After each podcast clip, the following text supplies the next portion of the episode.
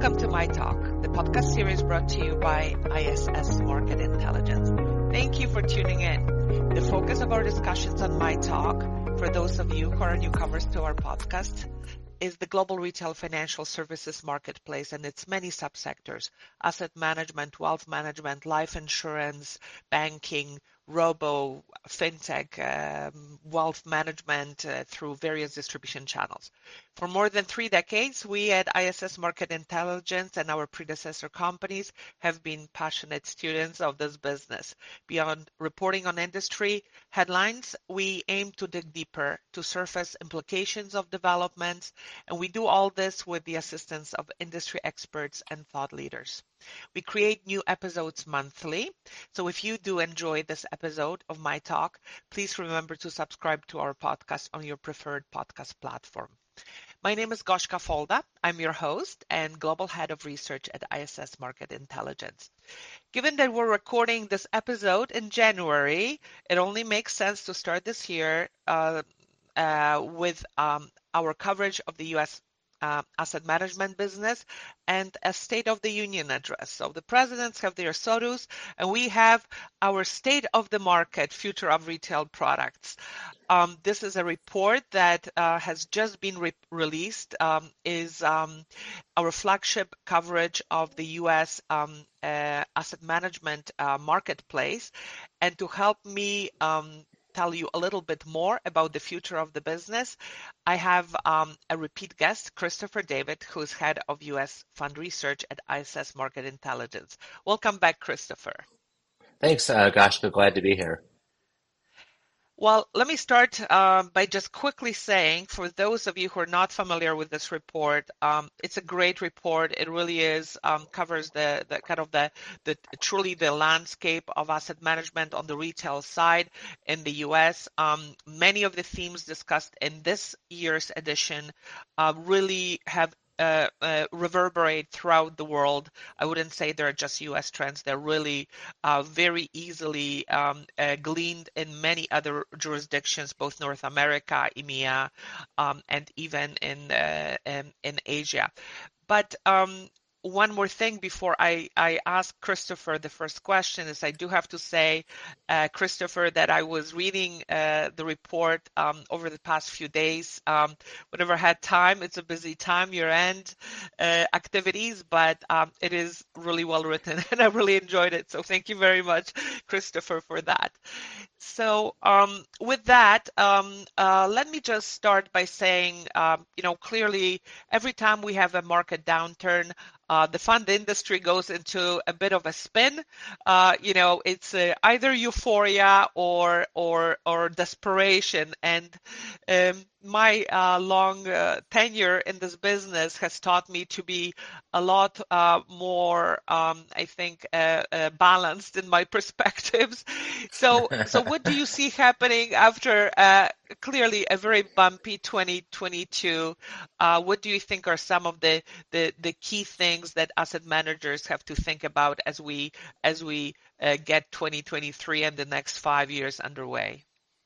Well, you know, one thing we've seen, Goshka, is in environments like 2022, 2020, 2008, you know, these tend to be kind of, if not pivot points, they're moments of dislocation and flux when you see a lot of changes happening at the same time.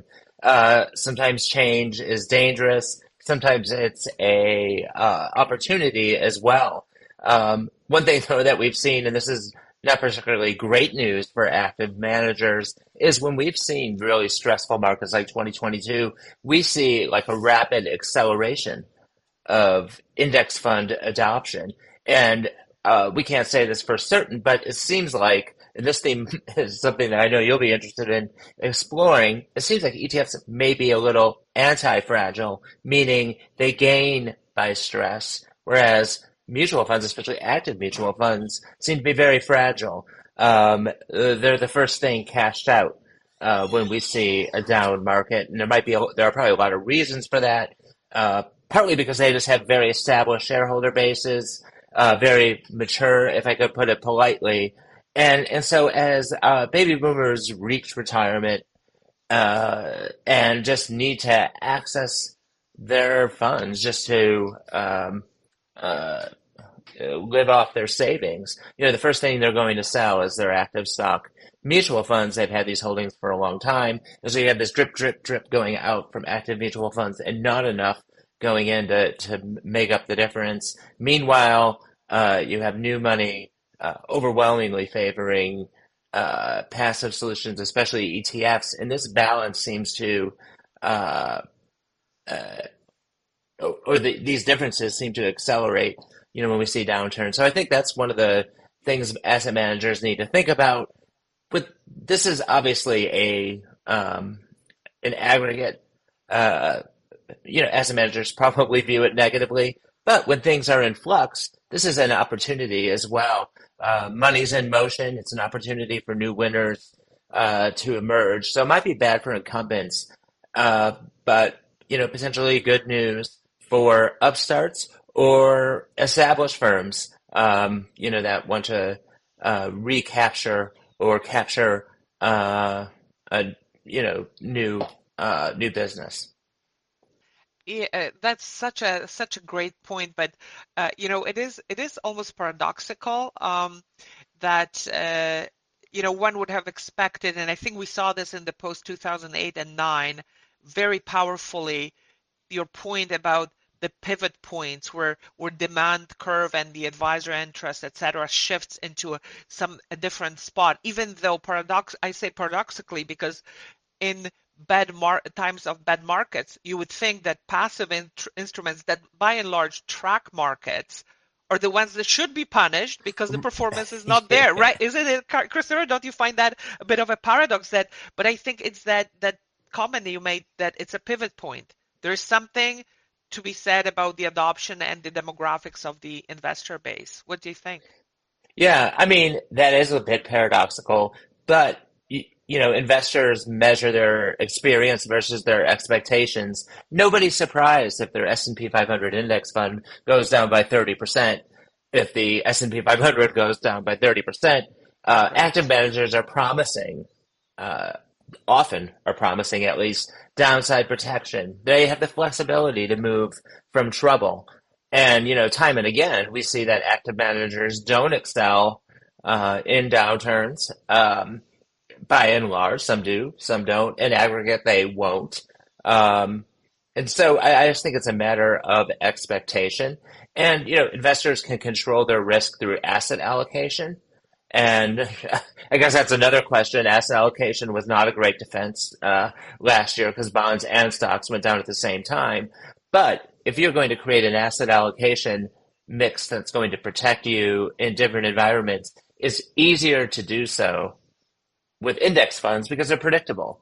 Uh, you know, your S&P 500 index fund might go down, but you might have another exposure in the portfolio that you expect to behave differently. Um, so, you know, that's one of the kind of maybe unheralded or underappreciated benefits of index funds. And that's why we're bullish on, you know, further ETF and index fund adoption, you know, simply because more investors are using these kind of pre-baked model portfolio or target date or some kind of asset allocation solution. And ETFs have a plug and play uh, quality to them, you know, that make these products uh, easy to construct or easier construct. Yes, and I think that uh, will um, circle back to the asset allocation because I found that that forecast in the report are really, really interesting and really well uh, summarized in terms of the key drivers uh, for each of the major asset classes. But let me also um, uh, just return back to the uh, ETF uh, beat, and um, and uh, you know it's it's not all passive. Um, you right. have long had a pretty robust view of or perspective about uh, the opportunity for active ETFs. So, uh, can you tell us a little bit more? Um, what's your expectation right now, and uh, where are we with that uh, active marketplace uh, right now?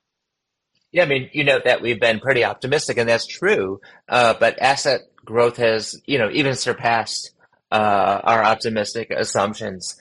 Uh, we, you know, we still think it's going to be the fastest growing, you know, product type over the next five years. Um, you know, you could expect healthy double digit asset growth. Now that's from a much, a pretty small base.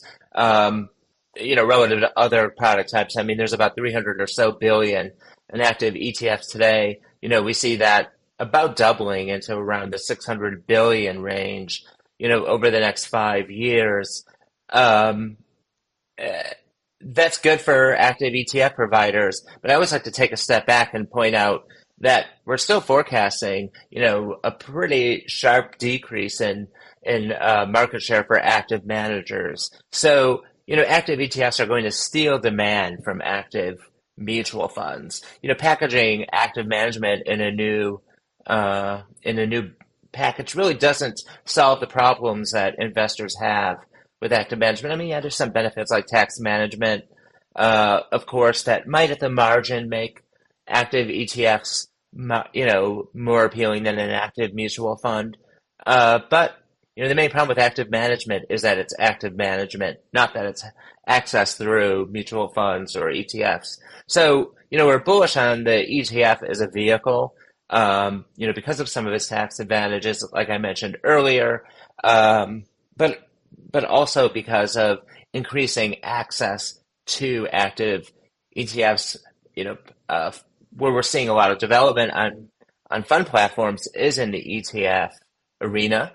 Um, we've also seen, especially in 2022, um, you know, a real widespread embrace of these vehicles in ways that we haven't seen it before, and in ways that actually defied our expectations. So, for example, uh, Capital Group, one of the world's largest managers, period, and certainly uh, one of the largest active managers, launched its first active ETFs, and they actually, you know, raked in billions of dollars in flows. And you know, normally the rule of thumb is m- most new products are not going to do very well at first. You know, it's going to take a few years to build up a track record. And that really wasn't true in, in, in the case of these active ETFs. So, um, you know, we saw DFA embrace the active structure also in a pretty big way. And, you know, and the shareholders were, uh, you know, very responsive to it. And DFA, mainly because they've converted many of their largest mutual funds to ETFs, became, you know, one of the, the largest active ETF player overnight. And, you know, that was a vote in favor of uh, active ETFs. And so, uh, you know, th- this is a business that has some leaders and lots of followers. And so, you know, when success breeds success. And so, you know, it, it won't be long until you, you start seeing some of the um, other larger firms, you know, try to replicate, you know, what uh, DFA, Capital Group, JP Morgan would be another uh, example of a large firm that's done quite well uh, in the active ETF uh, arena. And I think that actually, to me, when I look at that growth and success from um, American Funds or Cap Group, uh, DFA, JP Morgan, it's a, you know it's what uh, has been talked in the business for a long time is that neutrality of the product structure. So i think that's another reflection that you know uh, there are strong use cases for active management just can be packaged in different ways. And I think you man- mentioned also model portfolios, direct indexing, and so on, so on. So it can be repackaged in different ways. Of course, the the revenue perspective or the the margin perspective, every time that you change the package, there are there are slight uh, differences. So it might be product neutral, but it's not uh, uh, margin uh, neutral, um, uh, and and that has to be considered. Um, and and the other, I think the other uh, topic that's related to it and that we tackled in uh, uh, uh, a few episodes of MI Talk is the the the the need for a very strong and well thought out um, and well pointed distribution strategy. And I think this is where you mentioned the um, the the three um, uh, asset managers have clearly done a good job because it it still takes you know outside outside of the the investment management component and the productization there's still you know the the the the, the proof is in the distribution pudding if you will. And if you've got a good strategy that's that's how how uh, you get success. Yeah i think it would be a mistake to say well anybody can now hang their active etf shingle and the world will be the path to their door. That's not the lesson i'm trying to articulate here. The reason I think some of these uh, firms were successful is because they had good distribution strategies. They have well recognized brand names. You know, people trust their ability to execute. Um, uh, it's another example of, you know, where success breeds success. Uh, you know, firms that are already successful can become more successful. And so it also gets back to my earlier point that active ETFs, while they may enjoy, uh, you know, great uh, AUM growth prospects, they're not going to be everybody's, uh, you know, saving grace. Um, you know, because it may well be, you know, that the winners end up being, you know, relatively concentrated. Now, you know, even if you don't get a big piece of the pie, it's a fast growing pie. Uh, so, you know, everybody does have a chance to benefit, but I think people need to, you know, temper their expectations. And when they do enter this market, uh, you know, they should enter it with their best foot forward, put out their best products first, emphasize where your relationships are strongest. Um, uh, you know, because uh, well, those are the lessons that I think are universal, uh, you know, from uh, asset manager success in the active ETF arena. Yes, I agree with that. So talking about, you know, pockets of good growth and moving into that asset class forecast that um, that the team has put together. Found it very interesting, as I mentioned, and of course, alternatives uh, is uh, uh, uh has a very strong uh, uh, expectation of growth.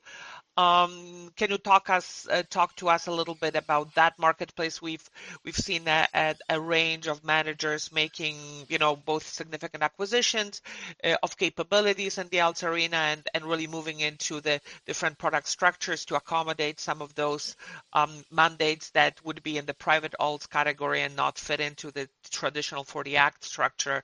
So um, uh, tell us a little bit more about the expectation for alternatives and some opportunities opportunities and uh, and challenges, which always uh, typically uh, accompany any strong market opportunity.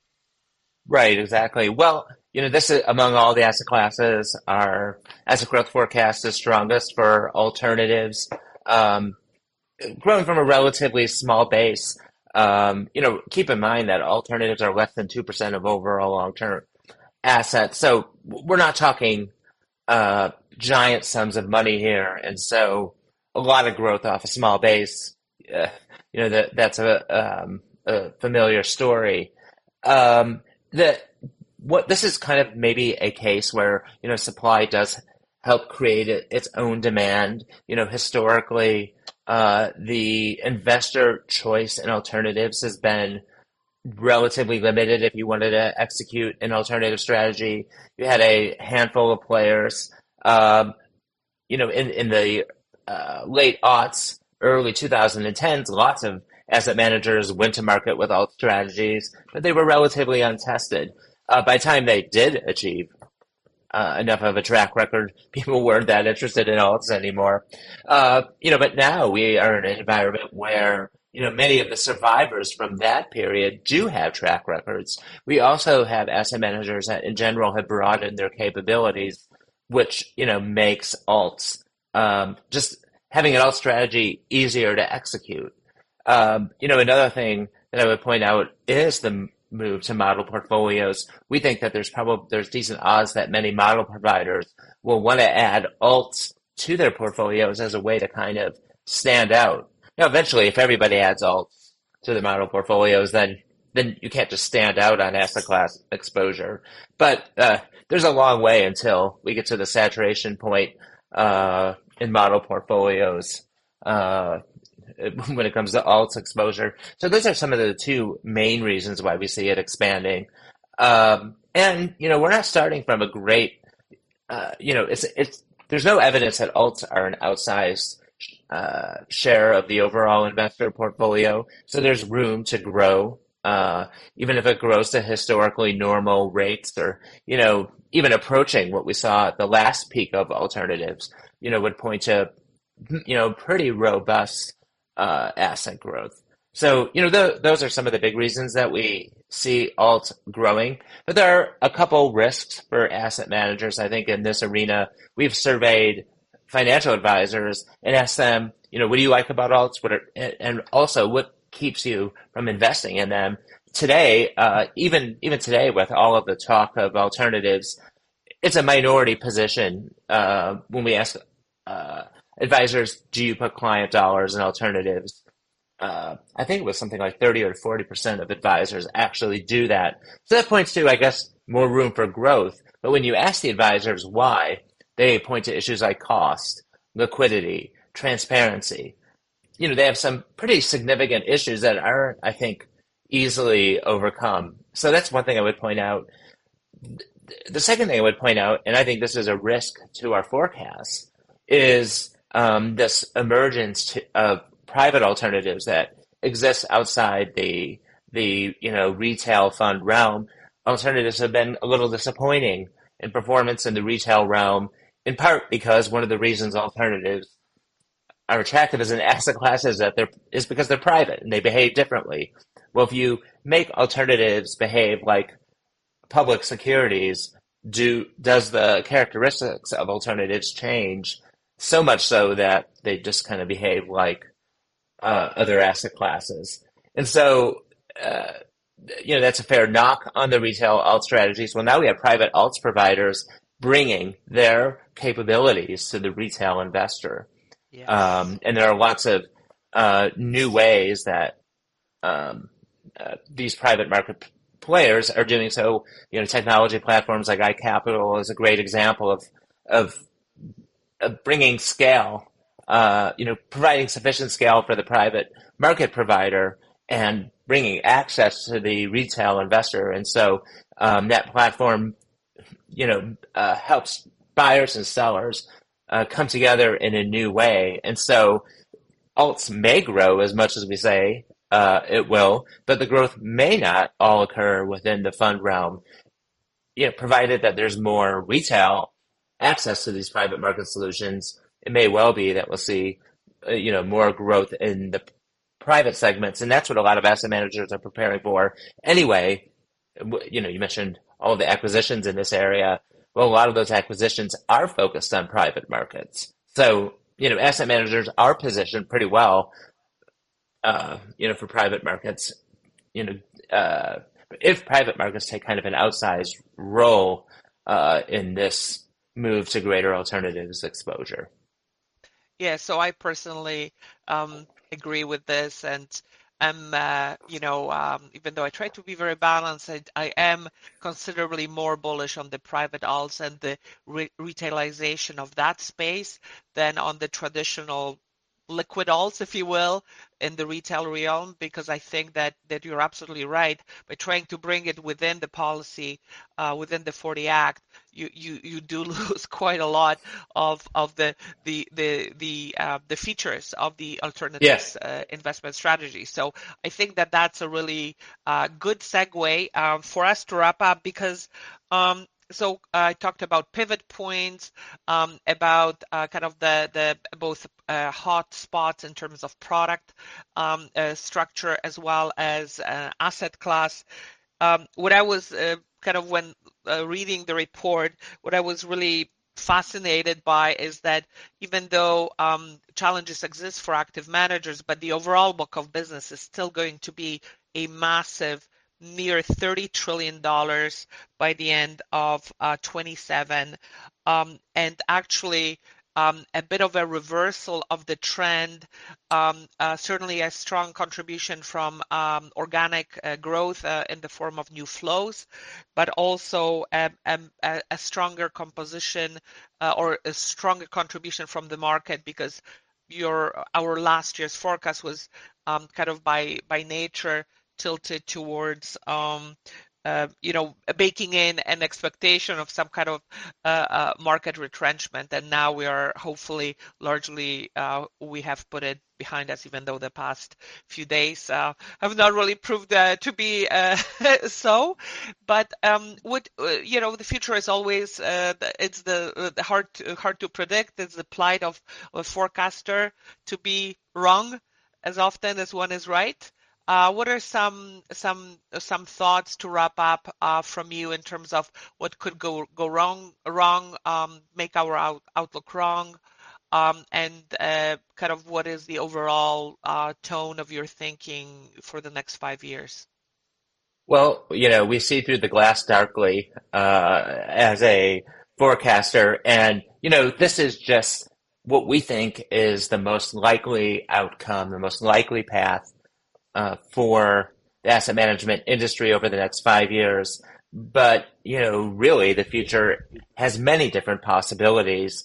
And so, you know, we think of them when we come up with our forecasts. You mentioned, um, you know, we think about capital markets plus organic growth, which is growth in net flows. Uh, on the latter, the growth in net flows, uh, we have a, a, you know relatively modest, modest expectations for growth, especially you know over the next year. Uh, one thing we noted, and this is an observation that comes from our FlowSpring uh, software product that does lots of different things, but it also does uh, flows forecasting uh, is that you know in the near term flows tend to follow performance, fund performance, and well, if you look at what happened over the past year, fun performance, to put it mildly, has not exactly uh, given reason for investors to you know jump back into the market. We see often investor uh, interest lags performance, so um, we think that that's probably a negative uh, in the near term, but uh, it's quite possible that maybe things recover more quickly. Uh, one of the reasons we think it is negative is because we think that uh, as the Fed continues its rate raising campaign, it's, it's kind of a, an impediment uh, for bond investors to get back in the market. But the Fed could could stop more or could stop its rate rising campaign more quickly, or it may well be that higher yields will entice investors bond investors back in the market, igniting uh, growth and flows. We think over the long term, bond funds will see much better flow, uh, stronger flows than equity funds just because of demographics. So that's kind of the long term trend. We may get to that trend more quickly than than we expected. I also mentioned kind of the rise of private market alternatives, you know, as a, a risk uh, to our forecast there. Um, and you know, when we think about what is going to be the market contribution over the next five years, you know, we're looking at you know very diverse cross section of what other forecasters have come up with with market returns, um, and, and, we're looking over relatively long periods of time. We're looking at forecasts that are five to seven years in length, and I think those are more responsive to analyzing the fundamentals and coming up with a reasonable forecast.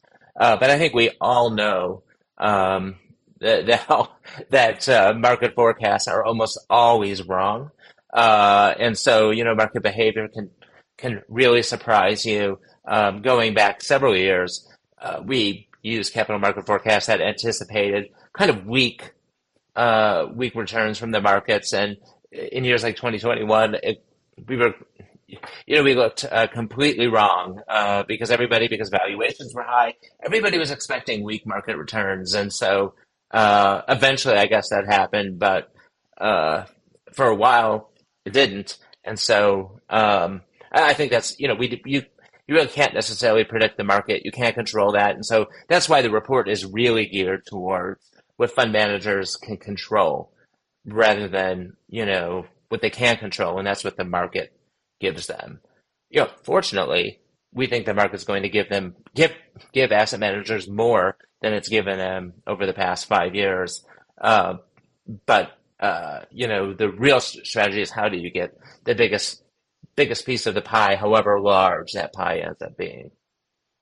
So I think that that's a that's a great uh, way to um, to wrap up. Um, I think that you're right at 7.1 um, uh, CAGR over the next uh, five years. I think the opportunity looms large, especially because it is already a very big business uh, for the U.S. investment retail um, funds. But it is there is a plentiful supply lined up to address that market, and it's going to be one way or another a takeaway game, which will again see some asset managers capture greater uh, punch above their weight and cap- capture greater share, and others uh, probably not. So we will observe, we will report, and we will uh, debate those issues. Um, Christopher, thank you very much. Um, My pleasure. Uh, as, As always, you and I could do this for hours, and I do apologize for a slightly longer forecast and for my uh, phone alas ringing uh, somehow through the forecast. So my apologies for that. Um, I have mercy on our listeners, so I will wrap it up. Um, I encourage uh, our listeners to get hold of the report. Uh, there's a lot more a fascinating discussion about demographic trends, uh, segmented wealth, and uh, I found that really, really interesting. Um, also, feel free uh, to to ping either Christopher or myself to chat to us about the future of the business, share your thoughts, debate ideas with us. Um, so uh, thank you for listening, for tuning in. Uh, that is a wrap for us for our State of the Union of the U.S. Asset Management um, uh, podcast. We are already working on several new ideas and new episodes, lining up some uh, great interlocutors uh, for us to share their insights. So stay tuned. Uh, please subscribe to the podcast on your platform of choice. And uh, as always, I encourage you to ping us with your ideas about specific topics uh, or, or industry guests that you would like uh, for us to feature in an upcoming episode. Thank you. Um, and on behalf of ISS Market Intelligence, and for those of you joining us for the first time this year, I wish you a very happy and prosperous 2023. Thank you.